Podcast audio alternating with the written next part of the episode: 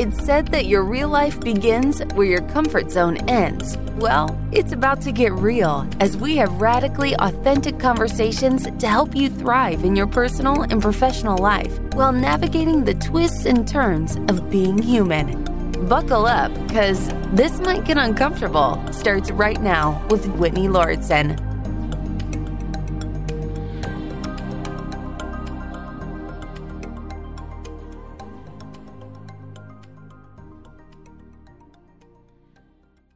I was saying to my guest, Daniel, right before we started recording, that the conversation we had in the past nine minutes leading up to this moment is probably the most unique out of any guest I've had because I felt like an instant connection and ease. And as you said, Daniel, a vibe that I don't know if I've ever experienced with a guest I haven't met before. You and I are essentially strangers.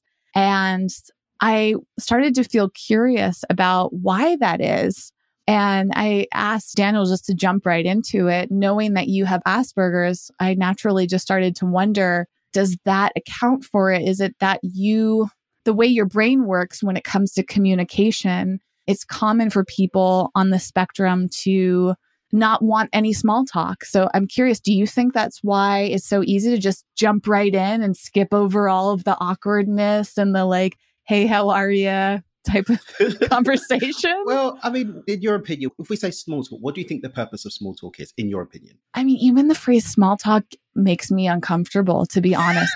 I detest it deeply. Like that to me was like when I started researching autism, I'm like, whoa, wait a second. Like this is starting to make sense because I can't stand it. And so I don't even understand the purpose, to be honest, Daniel. Like I would do anything to avoid that surface level chat. If I had to pick a purpose, I would say it's to make people feel more comfortable or so that people don't have to get uncomfortable. What do you think? I personally feel that the purpose of small talk for a lot of people is filling the gap. I just think just there's other things to do. It's like why can't you just get to the point? And I think there's these social niceties that are constructed to and they, they have a purpose in their construction, right? It's like, oh, we must say, Oh, how are you? You don't really care how the person's doing. You don't care what's going on with their kids. You want to know the thing. We, we follow these social constructs, right, in order to, oh, hello, what's going on with the kids? Have you sent my check yet? Like, you want to know if they've sent the check. Now, we could just get into it. And most people in my life, they know I'm not going to be disingenuous. If I ask about your kids, I care about your kids. If I don't care about the kids, I'm going to send a text like, have you sent the check yet? but ultimately, I think there's just a discomfort with just having things be what they are. It's like you just want to ask the question, just ask the question. But we've got all these social constructs like, oh no, I can't just ask the question. I must go and ask about the grandchildren or whatever. So yeah, that's my thing on it anyway. It's almost like a warm up. And I'm yeah. curious about, I mean, and this is me too. Like if I don't feel like I have to meet any sort of social construct, I will ask people questions that often make them uncomfortable, but that's like my natural tendency. I don't want to warm up to it. I don't want to have any like BS. I just want to get answers and get to know them. And some people are very uncomfortable and they'll even call me out and they're like, How dare you ask me something like that? And I'm thinking, why is it that we're not allowed to ask those kind of questions? I think also there's an inability to hold a boundary or to know what you're uncomfortable with or just to say, thanks for asking that question. I don't really feel comfortable answering it. Can we move on to the next one? Now, right. I'm not going to be like, oh my God, you asked me you know, how many sexual partners I've had in my life live on a podcast, right? All right, if you don't want to answer the question, don't have to answer the question. If, if it's irrelevant, it's a bit irrelevant. Maybe it could be a cheeky, who knows where this is going to go, right? But I think there's a lot of discomfort and there's a lot of, um, there's a lot of fluff and frills and let's just get to the thing two humans having a conversation. We don't really know where it's going to go, but we definitely know that something cool is going to come out of it. And that's uh, that's that. I'm so glad that you said that about boundaries because that's exactly how I feel too. The other day, I was hanging out with some people that I grew up with and asking some questions, just as I normally. One of my friends was like, I don't really think that you should be asking people that. And I thought, how about instead you just say that that's your boundary, but it's mm-hmm. not about putting a judgment on the question. It's mm-hmm. absolute, I will respect the boundary if you said it, But to judge the question itself doesn't really make sense to me. And that goes back, Daniel, when you and I were talking before the recording, you were sharing about some things you learned about is it social constructs, is social dynamics. Will you tell me more about that? I'm going to give you a bit of backdrop that's going to probably yeah. add a bit more context. So, when I was diagnosed at 27, one of the things I remembered is something that my guitarist had showed me, I don't know, six or seven years before, something stupid like that. He was like a really nerdy geek that just learned how to talk to girls and was like picking up hot girls because he learned about this thing called being a pickup artist. And I'd looked at the stuff before, but like I didn't really, it didn't really vibe with me. And then it hit me. Oh my goodness. There's literally a step by step process of how to open up a conversation with a human and to take it either to intimacy or here's the thing in the pickup artist world, they tell you that the reason why a lot of guys get friend zoned is because they build too much comfort at a particular stage. They don't build enough sexual tension. So all I did was I said, well, if I build too much comfort and don't engage a sexual tension, I can literally create a series of friend zone situations. And so I ended up making a lot of friends with girls because I understood how to comfortably open up a conversation, how to develop connection, and how to build non sexually charged intimacy at a deep level. And so over time, and then that took me into understanding a bit where all of that kind of came from. And then started learning about social dynamics, uh, work by a guy called Dr. Eric Berne. He wrote a very good book called Games People Play, because most people are running out these social construct programs and they're doing it unconsciously. And so you can almost predict certain ways that people are going to go in certain situations because they're going to be following, generally speaking, one of several maps.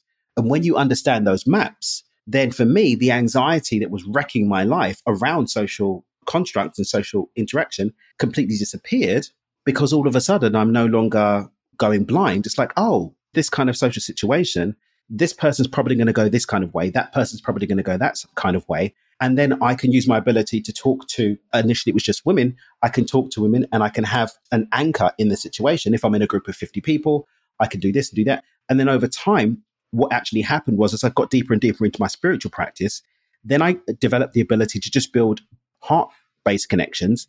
But the anxiety was gone because I understood the constructs. And so that could sort of engage my brain and then it could just build these heart based energy connections with people and play in that space.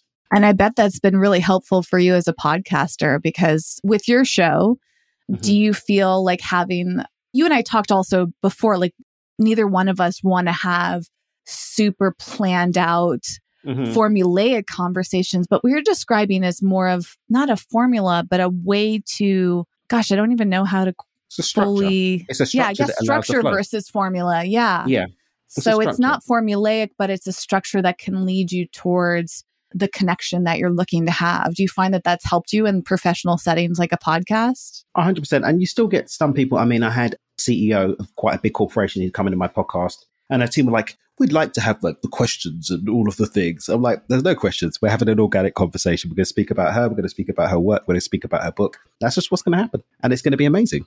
And some people get anxiety around that. Some people try to send me when I'm a guest, this is what I'm going to ask you. And it's like, don't tell me. Let's just be present and have the conversation. It would be good. And do you feel like what I was wondering towards the beginning of this that that is the difference between neurodivergence and neurotypical people? Or do you feel like that's just a difference in terms of unique communication styles or knowledge about communication? Why do you think it is that some people operate that way versus the way that you and I prefer? I think it's the need for control for many people. It's like I need to control the situation. I need to control the dynamics of it. I need to control what's happening. I need to have all of the information in order to be okay. And I think that shows up in both neurodivergent and neurotypical people. For me, I probably before all of this would have needed to have that information in order to try and gather some form of safety. But now I understand about myself. I don't want that. I actually want to be in a free flow. We're on a podcast. That's the structure. I don't need to know anything more than that. You're a human. I'm a human. We both speak the same language. If you ask me a question I can't answer, I say I can't answer it. If you ask me a question I don't want to answer, and I say I don't want to answer that question. For the most part, I do my best to be an open book and just to be in flow and have literally the intention of being a service to the people who are going to listen to that podcast episode. Right. I love the way that you think about these things. And I'm curious to go back to when you got diagnosed. You said it was at 27. Mm-hmm. What was the journey like to get there? What was life before diagnosis? What led you to get evaluated? It was a complete act of providence, divine providence. I got diagnosed. I've been suffering from severe general anxiety, severe social anxiety, really bad bouts of insomnia my entire life. And I was actually in the throes of one, went to see the doctor because all of my normal over the counter remedies weren't working. It had been a couple of weeks and I hadn't had a proper night's sleep. So the doctor says, okay, I'm going to give you Zopiclone, which in the UK is one of the strongest sleeping medications that they can prescribe. He said, I'm going to give you three tablets because that's as many as I can give you. You can't take any more than two. One will be fine. If not, take another half and you'll be fine. I took two and was still wide awake. Go back to the doctor. He says, well, then there's, you need to talk to someone then because there's clearly something else going on. He referred me to a therapist. It just so happened that that therapist was a cognitive behavioral therapist that specialized in working with adults with autism. So she recognized that something was up. And it's so funny because since then, I've dated people who work with neurodivergent people. I've had friends who've had family members and all sorts of stuff. And it's like now there's so many clues that we're there like the whole time that if you know, then you know. And it just so happened that Dr. Helen McEwen, who I will love forever, she saw and was like, oh, there's some clues here. Let's just dive a bit deeper. So she didn't tell me what she was looking for. She was just like giving me different tests and asking me different questions and so on and so forth. And after about a month, had me take an assessment. And yeah, I scored really, really, really, really high. What were some of the clues? What were some of the major standout things looking back that make it seem so clear? I mean, for me, looking, so for example, even in terms of how I speak, so I can speak to someone and I can tell if they might be on the spectrum just by how they communicate, the way the sentences are structured, the way that they move in and out of breaks in conversation, the way that cuts in and out of conversation is structured, even silly little things like stimming, like because our nervous systems are quite highly strung most of the time, you'll find that maybe you shake, tap your leg or maybe you tap or something because the nervous system is trying to regulate. So there's little things like that. And then even behavioral patterns in terms of the, how certain OCD traits will cross over into other parts of life as well. It's like a cross spectrum to be able to see, and just even how somebody thinks. Sometimes you can look at how somebody thinks and approaches different discussions and, approaches uh, different problems, and you can see they may have some traits going on. I'm especially curious about the thinking side of it because I've taken some assessments so far. I want to get a bigger evaluation through a professional, but there are a lot of qualities, some of which you just listed that I've experienced, but it's the thinking that feels like the biggest clue for me that something's different, whether it's autism or some other form of neurodivergence. I don't know. But people of my whole life just pointed out how I think differently. So I'm kind of curious for you, like, what are some different ways of thinking that you identify in neurodivergent people and yourself? I mean, for me personally, like, I need things to be structured. Like, I need things to be structured. Okay. If there's no structure, I'm lost. But if something is structured, I become like a wizard, right? So if you give me anything systemized, I can learn it. If there's no system or there's no structure in how something is applied, I can't do it at all. Like I'm lost. So I'll give you an example. So my son's mum likes to do everything at the last minute. Probably one of the reasons why we're not together anymore. like she likes last minute stuff. Like, oh, you know, everything's gonna be okay. Like, that's not good for my nervous system. Like, I can't, I can't do that. Like, I've got like one of my best friends, Jade. She looks at my schedule. She's like, it gives her anxiety. But for me, having those like those blocks where I have my free form within those blocks, but I've got those blocks, I'm already mapping out my 2023 because that systemization gives me like because we work in ones and zeros almost like a, a mental thing. And there's always a reason why something is being done. We don't generally, oh, I'm just going to do this thing because I want to do this thing. There's a reason why we're doing the thing. Things should have reasons to be done. So, generally speaking, you can see that there's more of an intentionality that's demanded of how we approach things. And that intentionality doesn't necessarily have to be life changing intentionality, but generally there's intentionality. Yeah. I mean, I'm sitting over here nodding my head at everything you just said because it's interesting from a different standpoint. As one, acknowledging like the things that help me thrive and looking back at the situations in which I haven't thrived. And it's often because of disorganized systems. And now I look through the lens of like, it seems like most things are very disorganized. And that will give me some anxiety. So it's like I start to try to take, create systems out of like everything I do and the blocking and all of that that you're describing. And I really want to circle back to what you said about when other people see those systems, it seems to give them anxiety. It's almost like they have the opposite view. Like, how do you manage that? Because when somebody else says, Oh, that's too much for me, how do you find harmony with somebody who thinks completely differently than you? I don't try and force harmonies. If it's forced, it's not really harmony, is it? And so if the harmony doesn't exist, it doesn't exist. Oh, well, see you next lifetime. Maybe next time we reincarnate, we'll be best friends. But at this one, like, I will honor you up to the point where I'm dishonoring myself. And I'd invite you to do the same. And if you can't honor me without dishonoring yourself, then what we're we doing here? Right? Oh, well. And some people are like, that's cold, Daniel. You're a cold hearted man. It's like, I'm saving everybody the heartbreak of us down the road. It's like when people want to be your best friend immediately without knowing anything about you. At some point, you're going to have to make the decision as to whether you really like me or not. And then either you're going to continue being a fake best friend or you're going to not be my friend anymore. So why don't we just take our time and get to know each other before you like come to my mom's house for dinner or whatever? It's like these are just basic principles, I think. I don't know why the world doesn't operate that way. I love that point about honoring yourself, though, and not forcing things because I've gone through my life up until recently. And this is part of where the neurodivergent research has been really interesting for me is like, it seems like suddenly I'm looking through a lens that I've never looked through before, or like a um, maybe not a lens, but realizing that you don't have to force things into a way that doesn't fit you was the big aha, right? Yeah, I mean, because again, I think a lot of people, I mean, I've gone through, I've been doing personal development work since I was about 16. I was reading Think and Grow Rich and Psycho-Cybernetics as 16, 17 year old, right? And so there's a lot of context that I have around how people sometimes approach stuff based on those years of reading and learning. But so, so many people are like, well, I have to do it this way and I need to have these friends and I need to have these social constructs and I need to have this and I need to have that. You don't need to have that and if you could let go of these, I need to have narratives and stories, then maybe you'd be a bit more free to just explore what, what life might look like without all of these boxing ins that people are giving themselves. Absolutely. And isn't it kind of interesting? Because I've also been really interested in personal development for a large part of my life, but yet learning about it almost made me feel more trapped because a lot of personal development feels pretty rigid. Do you see it that way too? Like kind of this idea of you have to do it this way to get that result. Yeah. And that's kind of informed the way that I do my work when I'm sharing what I do around abundance and consciously creating your own reality. One of the key components of the work that I teach is something called money DNA. And money DNA actually completely rejects this idea that there is a singular way to do things. And instead, what we do is we empower people to understand their unique way to create, their unique way to find flow, and understanding how these components about how they operate as a human come together to lead to the result of success or whatever outcome that they're seeking to achieve. So I reject that. I don't believe in the cookie cutter approach. I think it's poppycock.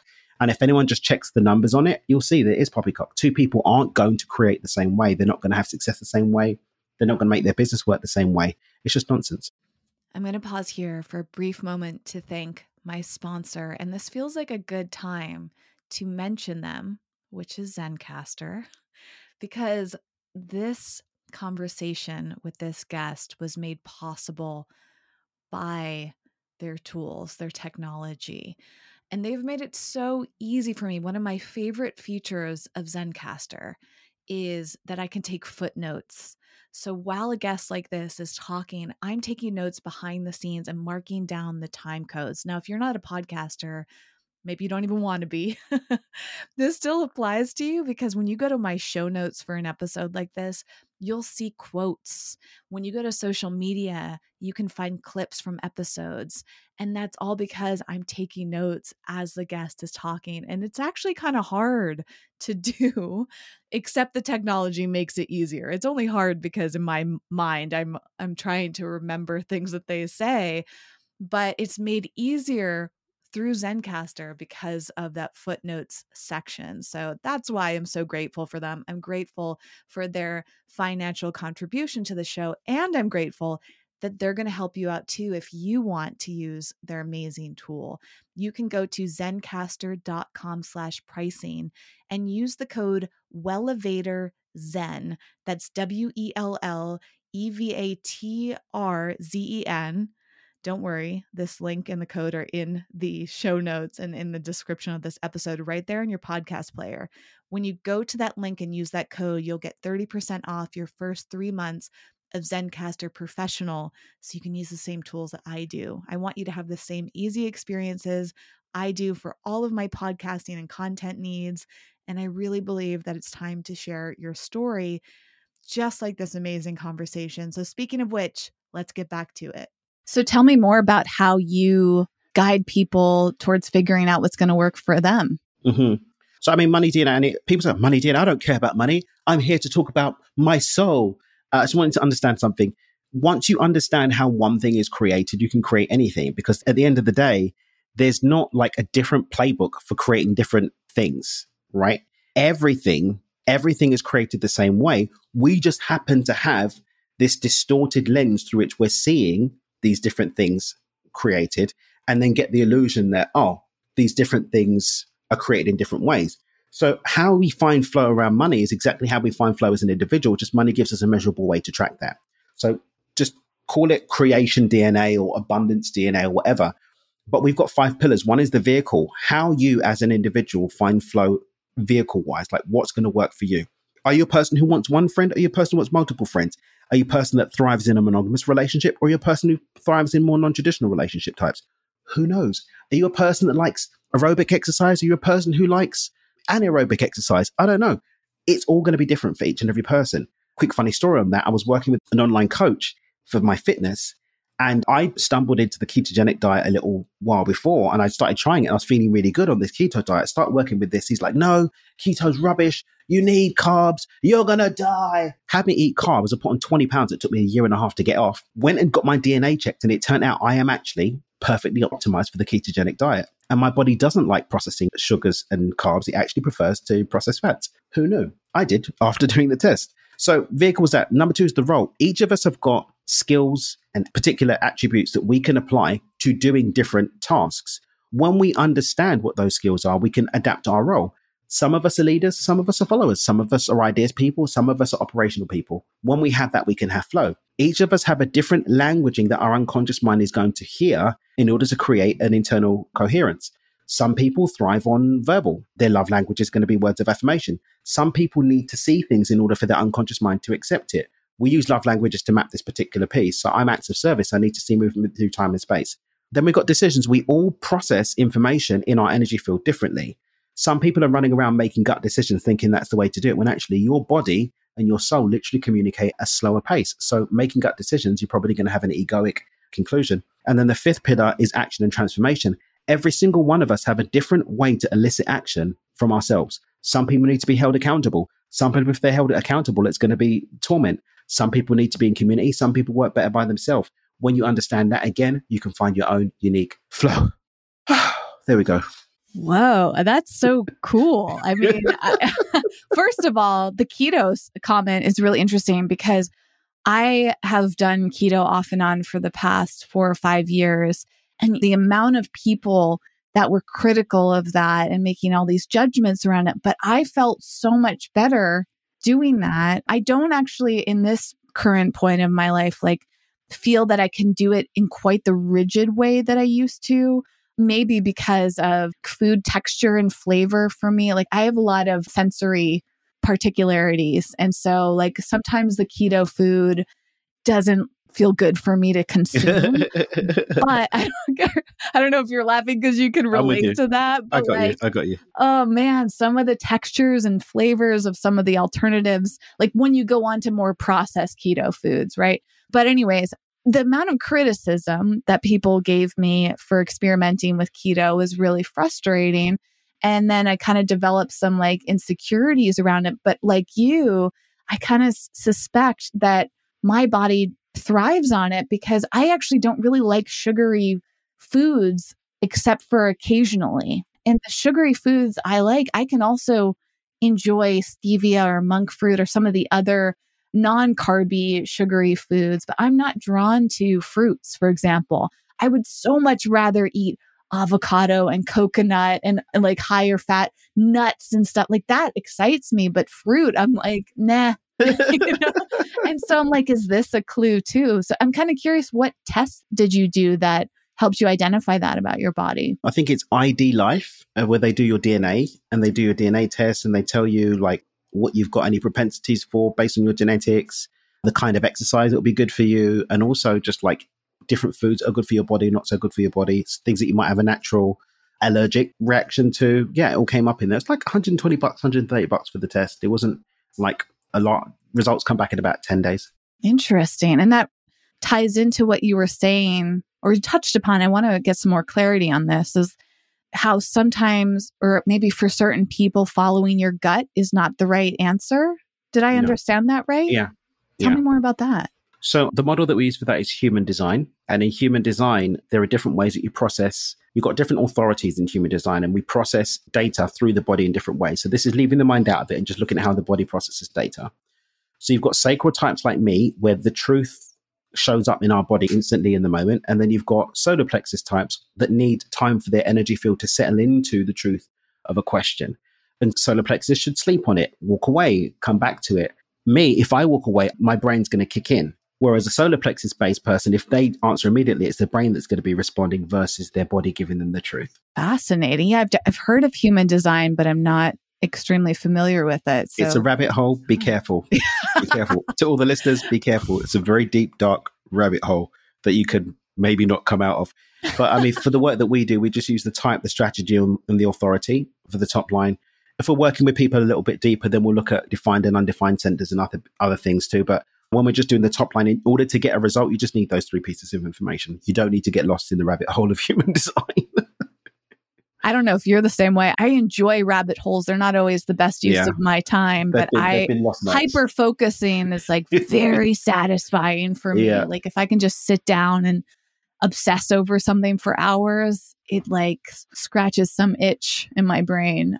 Yeah, I mean, I've lost some nights I've lost some nights to to research before. Oh, it's five o'clock in the morning. Where did the time go? I don't care because I am happy. Like I, it's happened a couple of times. it's happened a couple of times for sure. Oh yeah, mm-hmm. yeah. And I'm curious too.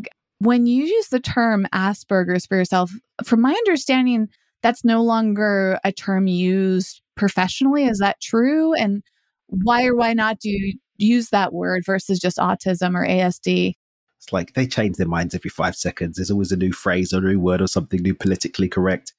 Have fun, guys. I learned Asperger's. I'm going to use that until somebody's being offended by it. I actually care about. So, yeah, that makes sense. And maybe it's different in the UK. Do they, how do they treat? I know you're based in a UK. few different areas, but yeah, I'm from the UK. But given that you spend so much time internationally, which is something else mm-hmm. I want to touch upon, if you're interested in this, is just how the medical systems are so different. So, did you get mm-hmm. diagnosed mm-hmm. in the UK and have yeah, you spent time in the US and saw like different treatments or different philosophies on neurodivergence? I mean, there's a lot of ideas, some call them conspiracies about the way that things work with the medical field in the US or whatever, but it's big business. Right. And so I watched something the other day that said that Big Pharma was the construct of John D. Rockefeller or whatever. I don't know about all of that, but I do know that America, as a general principle, is more of a profit driven, um, which isn't necessarily bad, but when it's profit at the expense of humans and their life, and we have seen that happen a little bit in the US, a little bit, he says, because he doesn't want to get sued. But yeah, I just think that there's more of a propensity to what can we give you drugs for in the US? Take a pill than other parts of the world that I spend time in. Yeah, it's really fascinating and it feels complicated as an American to try to get to the root of this because there's also a lot of things that are hard to do because they're so expensive. Like the access to good quality medical care is generally dependent on how much money you can spend or what insurance you have. And there's all of these factors. Is that something in the UK? It doesn't sound like it is. We have the National Health Service. I mean, for the most part of my adult life, I've invested in private healthcare. That's just something that I've made the choice to do personally, as long as I could afford to do so. But the ordinary person can get all of the help that they need through the National Health Service in the UK. So the taxes and national insurance contribution do go to taking care of that. So yeah, it's not something that you end up finding like, oh, you need a heart transplant. Sorry, bro, you haven't got the right insurance. I guess you're dying now. That doesn't really happen in the UK. Are there waiting lists? Yes, of course, there are waiting lists. Does it mean that you're not going to get the same as somebody who's paying for a private hospital or whatever? Of course, you're not going to get the same, but you can still, you're not going to get left in the street to like die because you don't have health insurance. Yeah, it's interesting because in the States, it feels very confusing at times and it's frustrating to hear about the way things operate in other countries. And speaking of other countries, it sounds like you travel a lot. You're going to well, I don't want to give away where you're going without your permission. I'm going away. So, where are you now? Where are you going to next? By the time this comes out, I'll have finished traveling. I'm heading out to the Middle East. I've got some business out there, so head out to the Middle East via Europe. It's quite a long trip from here, so I hang out with some friends in Spain first. and Then I'm going to head out to the Middle East for a little bit, and then I'm co-facilitating a retreat in Santorini, Greece. So I'm going to be going to do that. Then I head back to Mexico to spend some time with my boy. That is so neat. What is it like for you to travel around a lot? What's your experience, especially with your work, but also on a personal level, given communication styles? Do you notice different types of treatment and different countries? Do you find yourself drawn to certain cultures and areas of the world that feel more in alignment with yourself? Yeah, I mean, the places that I go to, I tend to go to places that I enjoy being in. I don't tend to go to places that I don't like going going to. It's like, well, I guess that's going to be a virtual event. Yeah, so I mean, the whole thing for me is like, if you're designing the life that you love, then love it. Like you're making your own job. Why are you going to make a job that you don't like? And so the places that I go to are places that I enjoy going back to. I tend to have, you know, social networks there. I tend to get along with the local culture or at least be able to create my own subculture within it that doesn't impede on my quality of life. I do my best to respect the local culture and language as much as possible. So I base primarily in, in Mexico. So I do my Duolingo every day and I speak as much Spanish as I can or whatever. I don't go around like, oh, I'm English, so you're going to speak English and all. Do you know what I mean? I don't really, I don't really do that, but that's how I roll my international travel.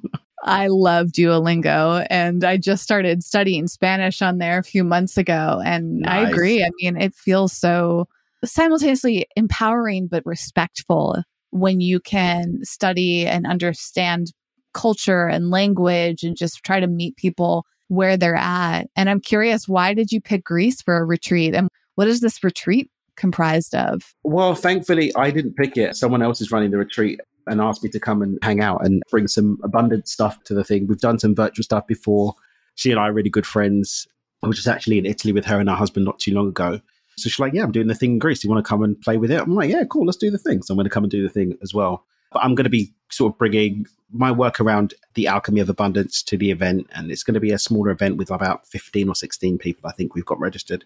So yeah, we're going to go and hang out and dive in. Well, I would love a little taste of what you're going to teach there because when you're talking about all this travel, I think a lot of people feel that finances or abundance is a barrier to travel. So what is it that you're teaching but perhaps in addition or before you get to that maybe you can share how did you get to a place in your life right now where you're financially able to do so much travel or you set that structure up for yourself to make that happen so frequently well, I'm really blessed. My personal development business is a multi seven figure business. It's a very successful business, which I'm really grateful for. We get to touch a lot of lives. And, and I've got other entrepreneurial stuff that I get up to, real estate and stuff like that. And so financially, I don't really have to worry about anything. And that also puts me in a very different position when doing something like personal development, where your, your people are coming to you with their, their issues and coming to you with their life.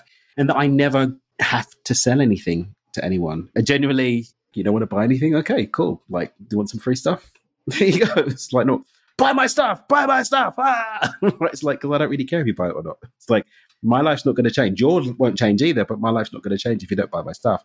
And so I think it just puts me in a very different position in terms of making offers and being in value based positions with people. Like this thing in Greece, like, sure, I'm going to make some money on it, but maybe it's going to cover my flight to get there. But I want to go and do the thing. I've never been to Greece before. I get to go and play with cool people and share my work. So I'm going to go and do the thing. And, and that's what I'm going to do. Well, I have to say that Greece, out of the places I've been, is just someplace I can't wait to go back to because it has a feeling to it that I haven't felt in many places that I've traveled. And that's just an amazing place to do a workshop like that. So going back to it, tell me more about what is this workshop? What are you teaching? Do you get there as a teacher and just kind of feel where people are at? Do you have something in mind for what you're going to be covering or what is it typically like? If I'm running the workshop, it's very different. But because I'm sort of just sort of running, I'm kind of like coming in and being slotted in where I'm needed over the course of this event. So it's a bit different. So I'm going to be kind of following the lead of what, what Haley wants for her attendees and sort of just supporting with that.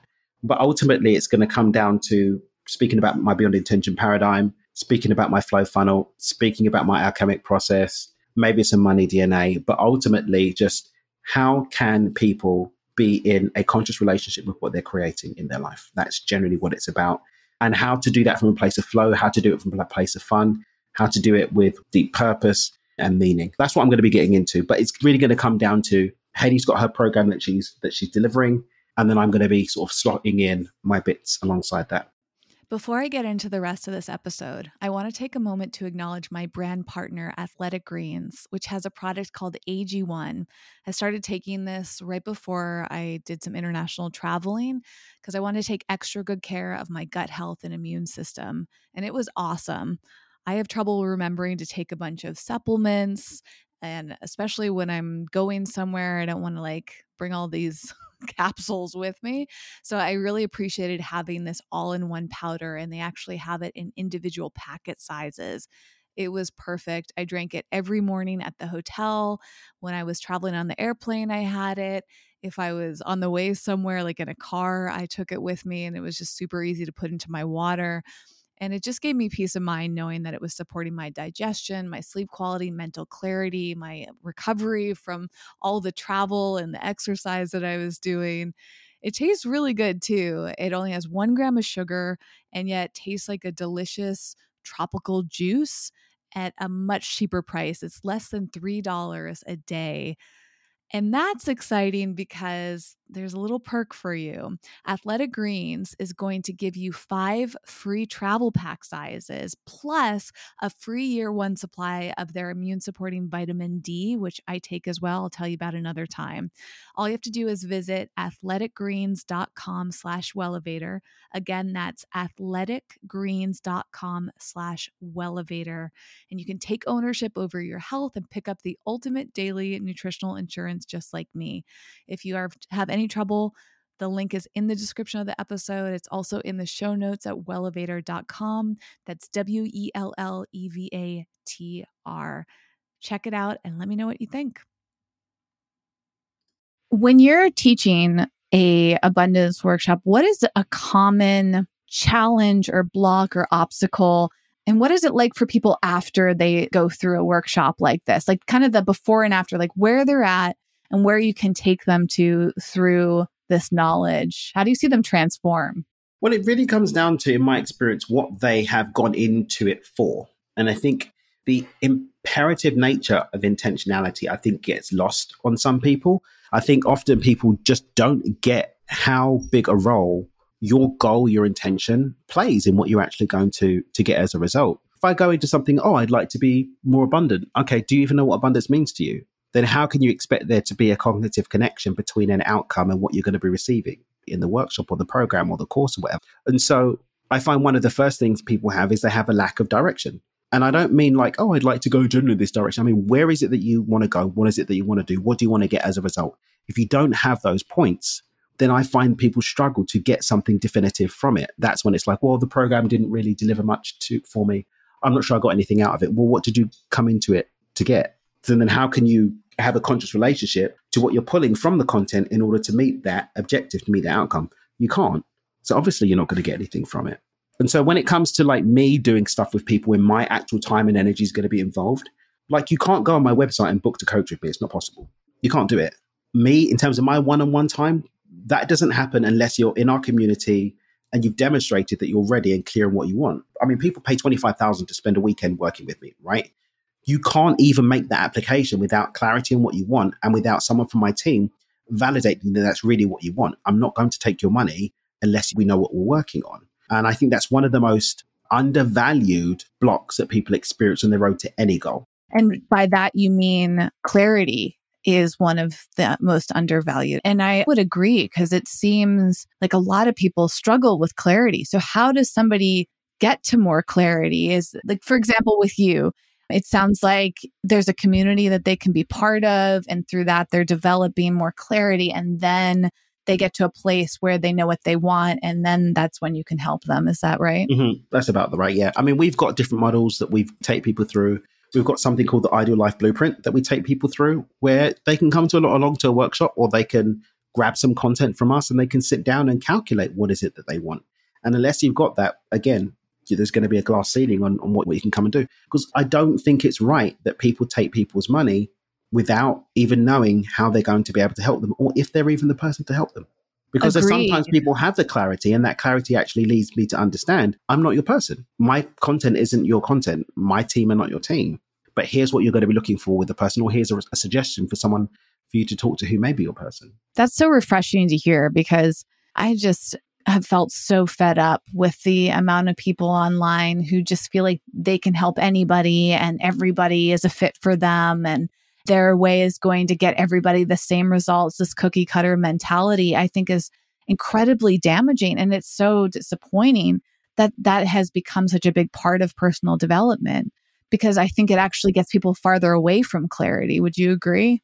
100%. And again, business is business and there's a business aspect to it, but business can be done from a place of integrity, right? If I was a mechanic, I wouldn't run around taking people's money, fixing a car that's not broken or fixing a car that I don't have the means to fix. Like I don't know how to fix this car. And yet we're not understanding that people are actually infinitely more unique than cars, right? And infinitely more delicate in their composition. And so people running around just banging on pipes, hoping that that's going to work, is, I believe, causing a lot of damage. And it's sad, but it is a business at the end of the day, but it can be a business that's run in integrity. Absolutely. And speaking of integrity and pathways to figure out what's best for you, you have your podcast and I would love to hear more about this community. What exactly is that like? How is that set up? If somebody wants to join after listening to this conversation, can anybody just join it or yeah, is there another way to run over in? to run over to Facebook and join the Dream with Dan Facebook group. I do a live masterclass there most Tuesdays. Sometimes I just don't have the space for it, but at least three out of four Tuesdays, you'll see me on there doing a little masterclass. And we've got prompts for people to build conversation and build connection around the concept of abundance. And you have guests come in there and drop some stuff and what have you. You can listen. We kind of cross over things like my podcast. We'll discuss things there where we're doing stuff like challenges and whatnot we'll run those through the group as well. And really, it's just about empowering people to live a more abundant, joyful, purpose driven life and giving them the resources to do that, giving them the inspiration, the motivation, the how to's, and again, a community of people who are on the same road as well. That's fantastic. And community is incredibly powerful. And I would imagine that it's not just the power of, of your knowledge and wisdom and structure, but usually in those type of communities, you're meeting just incredible people who you can connect with, align with, learn from, and feel accountable to. So, is that only on Facebook? Is that the main platform for the community? With my paid programs, we've got an app, for example, for Micro to Millions as an app for the community to connect on the app. We did play with Mighty Networks and we're building a community for the fun, the work that we do around financial freedom on Mighty Networks as an app, which doesn't require Facebook. But in terms of, again, keeping it real, in terms of me giving free stuff, it's like there's a free platform for free stuff. like it's just like at some point maybe we'll build something a bit more comprehensive, but at the moment for that freeness, especially people that don't know me, having something they can just with very little stress just log in and go and check and connect with is what we've got available. Yeah, there's so it's like amazing all these different platforms and all of that can just become so overwhelming just keeping it as simple as possible. I'm I'm right there with you and it sounds like you're working on so much and to respect your time and the boundaries around that. We're going to start to wrap up the conversation. This 45 minutes together flew by, Daniel, because it's only 45 so, minutes. Yeah. What? Look at that. Right. 45. It feels like we've been there like 15 minutes, like maybe 20 minutes. I, feel. I honestly do not know how we got to the end so quickly. but I actually really enjoy that, especially with other podcasters, because that just is a perfect opportunity for me and for the listener to go listen to your podcast where they can immediately get more of you. So it's probably better to end quickly than to, for it to be like, when is this it's over? Tease. It's a tease. I think it's Ninon de Lenclos is quoted as saying, it's better for people to say, where have you been than why have you come again? Whoa, I don't think I've ever heard that, but that yeah. is so good. yeah, yeah. I love that. Well, speaking of great quotes, I have all the show notes for this episode for anyone who wants to go back and reread anything that Daniel shared today. That's over at wellevatr.com, spelled W E L L E V A T R. I will link to the Facebook community, his podcast, so you can get started on this path of clarity. And Daniel, I'm curious for your podcast. Do you have a favorite episode off the top of your head or a topic? Is there some, like, if someone's just wants to quickly go somewhere and start listening, what's one that comes to mind for you, if any? Or should they just start mm. at the mm. beginning and binge it all? Obviously, binge, but check out some of the Q and A episodes, especially like year one, because I've been running the podcast since 2018. My podcast is an old podcast. Some of the earlier Q and A episodes, I used to hang out with my friend M M Hollis. What up, M? And yes, she'd go and find questions for me online, and she'd ask them of me randomly. So I'm answering these questions off the dome for an hour but yeah, there's a few of those. We've got about 14 or 15 of those episodes. It's, I think it's fascinating to hear how I respond to stuff, but hey, I'm a conceited twat apparently. I also love the term off the dome. That's so good. We don't use that much in the States. So I feel mm-hmm. like I mm-hmm. want to start using that more often. Use it. Yours. Well, Daniel, I'm very sadly going to wrap this up so that I can let you go on to the next part of your day and enjoy your time in Mexico with your family and everything else that's coming forward for you as the day comes to an end. Thank you so much for being here and thank you for being so raw and authentic and just yourself. As I mentioned, it's been incredibly refreshing and the flow that I've experienced with you has been truly delightful. I wish every episode of the show I recorded went by this fast. And not that, probably, that probably sounds bad, but you know, there are times where I'm i know like, I know what you mean. sit down and it's got an hour and I just don't have the patience. But this, like, I, I just, every I just episode cut them felt, 20 minutes. Yeah. Those just cut them at 20 minutes. Sorry. Yeah. I guess we're done here. Bye. I can't, I can't stop talking. That's my problem. I could just go on and on and on. Once my discussions start, it's it's hard to mm-hmm. wrap up unless they're dreadfully boring. But mm-hmm. thank you for making this just lovely. And I will, as I mentioned, link to it all for the listener who wants more from Daniel, as I do, at wellevatr.com. And we'll wrap up here. Bye for now.